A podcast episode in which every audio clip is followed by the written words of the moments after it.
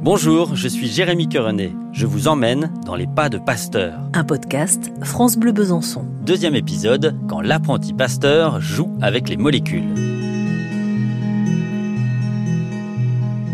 Quand on parle de Pasteur, on a tous a priori la même image. Celle d'un monsieur d'un certain âge, petites lunettes rondes et barbe bien taillée, le dos droit et la posture sérieuse. On connaît bien évidemment beaucoup moins le jeune Louis Pasteur, un enfant qui a devant lui tous les destins possibles, un enfant qui ne rêve sûrement pas encore de gloire scientifique ou de microbes, un enfant qui, comme bien d'autres, a surtout face à lui un père qui ne manque pas d'ambition pour son fils. Besançon. Nous sommes au 8 rue du lycée devant l'entrée du collège Victor Hugo, entouré de collégiens joyeusement bruyants. Je ne sais pas si à l'époque de Pasteur il y avait la même effervescence hein, devant la porte du collège, mais par contre je peux vous dire que quand Pasteur est scolarisé ici, le collège évidemment ne porte pas encore le nom de Victor Hugo, mais s'appelle le Collège Royal. Pasteur y passera quelques années après un début de scolarité passé à Arbois dans son village. La suite du parcours, c'est Sylvie Morel qui nous la raconte. Il va suivre euh, ses études euh, au Collège Royal de Besançon, mais pas dans un premier temps, hein, puisque dans un premier temps, il est repéré euh, à Arbois et il est envoyé à l'âge de 16 ans à Paris. Ce séjour euh, parisien va être de courte durée parce que Pasteur a le mal du pays, il se sent pas très bien et euh, le père euh, va rapidement euh, aller le chercher à Paris et lui finira euh, ses études sur Besançon. Besançon qui était moins loin hein, d'Arbois, il voyait son père une fois par mois, ça lui a permis de faire cette transition. Pasteur n'était pas assez mûr pour affronter une boîte à concours, hein, puisque à l'époque c'était ça, hein, on l'avait mis dans une boîte à concours. Donc oui, on peut rater une année, revenir chez ses parents après avoir abandonné une prestigieuse école parisienne et finir quand même avec le succès de Pasteur. Eh, c'est très rassurant. Hein voilà une morale qui mérite d'être retenue par les parents et les enfants. Moi, en tout cas, je retiens. Oui, moi aussi. Hein. Il faut dire que Pasteur du haut de ses 16 ans est peut-être un petit peu trop jeune encore pour s'éloigner autant de ses parents et de ses amis. D'ailleurs, ce n'est que partie remise. Après ces années à Besançon, Pasteur retourne en effet à l'école normale supérieure à Paris. Et là, c'est la bonne. Il découvre la vie parisienne, mais surtout confirme son intérêt pour les sciences et la chimie en particulier. Il restera ensuite à Paris jusqu'à sa thèse avant de commencer un long périple. Il s'est déplacé assez jeune. Déjà, il se déplaçait beaucoup par lui-même. Besançon, Dole, Arbois, bon, ça c'est un peu du passé parce qu'il a quitté Dole quand il était en couche-culotte, si je puis dire. Et Arbois, il allait à Besançon souvent. Il faisait des promenades aussi sur le terrain. Il faisait de la géologie sur le terrain avec Jules Marcoux, par exemple. Ensuite, il est monté à Paris, ça s'est mal passé. Il est redescendu euh, préparer Normal Sup. Il est remonté à Paris. Et puis, dès qu'il intègre Normal Sup, dès qu'il fait son premier travail scientifique, il euh, travaillait sur les cristaux de tartrate et paratartrate qu'il a envoyé à Strasbourg parce qu'il fallait qu'il trouve un poste où il pouvait faire à la fois de l'enseignement et de la recherche. Et à Strasbourg, il va chercher sur le terrain, puisque déjà il voyage.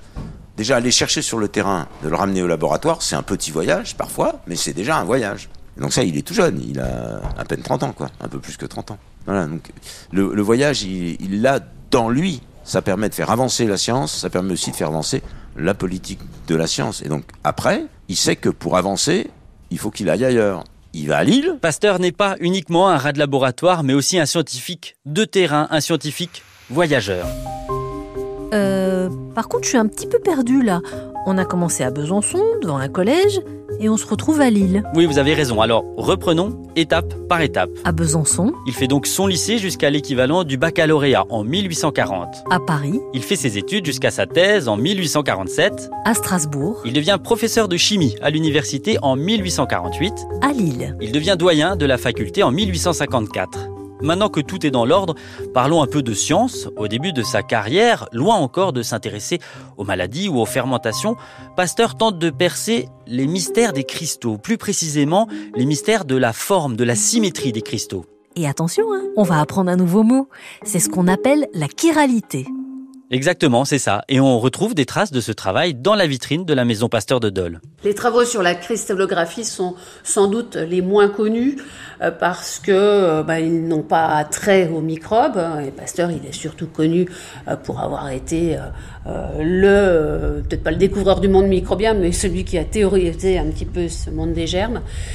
Il s'intéresse aux cristaux de tartre et de paratartrate qu'on trouve dans les tonneaux de vin. Pasteur va montrer qu'en fait, si on observe au microscope ces cristaux, eh bien, on s'aperçoit qu'ils ne sont pas véritablement identiques, mais qu'ils sont euh, asymétriques, hein, comme peuvent l'être mes deux mains. Alors évidemment, euh, dit comme ça, on se dit mais à quoi ça sert cette découverte fantastique? Ça a eu vraiment un impact important dans euh, la chimie de synthèse. Par exemple, on a eu un problème au début du 20, au milieu du XXe siècle avec la thalidomide. L'une des formes protégeait les femmes contre les nausées, alors que l'autre forme provoquait la malformation des fœtus il est clair que la connaissance euh, en matière euh, de, chiralité est très importante euh, en pharmacie. Et donc dans cette vitrine ici dans sa maison de Dole, c'est ce qu'on voit. D'ailleurs, on voit des cristaux. c'est les fameux cristaux dont, dont on oui, parlait. Oui, il va faire des petits modèles réduits hein, de, de, ces cristaux pour pouvoir vraiment présenter le plus pédagogiquement possible hein, cette découverte. Des petits modèles en bois là, c'est ça qu'on voit. C'est pasteur qui les a taillés lui-même. Il en avait fait aussi dans des bouchons de liège. Voilà, on a ainsi à Dole, mais aussi à l'Institut Pasteur à Paris, de multiples modèles de, ces cristaux taillés par, par Louis Pasteur. Prenez deux molécules, composées exactement par les mêmes éléments. Des molécules identiques, me direz-vous À un détail près, leur forme est inversée comme nos mains qui ont chacune les mêmes cinq doigts, sauf que pour l'une de nos mains, le pouce est tourné vers la droite, alors que sur l'autre, il va vers la gauche. Eh bien, c'est pareil pour nos molécules. Et c'est Pasteur qui a fait cette découverte. On peut d'ailleurs se demander comment, comment il a fait pour comprendre, pour voir ça à une époque où les microscopes n'étaient pas encore très performants. Daniel Reichwarg a peut-être la réponse. Il y a très peu de temps, un historien des sciences euh, américain a fait une corrélation entre deux aspects de la vie de Pasteur. Quand il était jeune, Pasteur, il était artiste. Bon, ça c'est des choses un peu connues. On était tous focus sur ses pastels. Et on savait qu'il avait fait du fusain.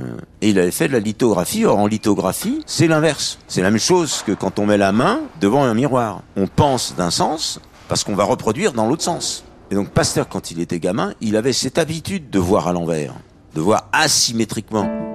L'œil du pasteur artiste était donc habitué à voir le négatif d'un dessin, le reflet inversé de la même image, un peu comme avec nos molécules. Là aussi, on peut y voir une morale.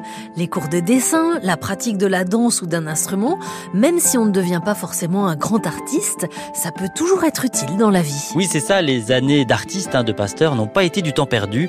C'est pour lui peut-être un petit pas de côté artistique, mais pour la chimie, c'est un pas de géant.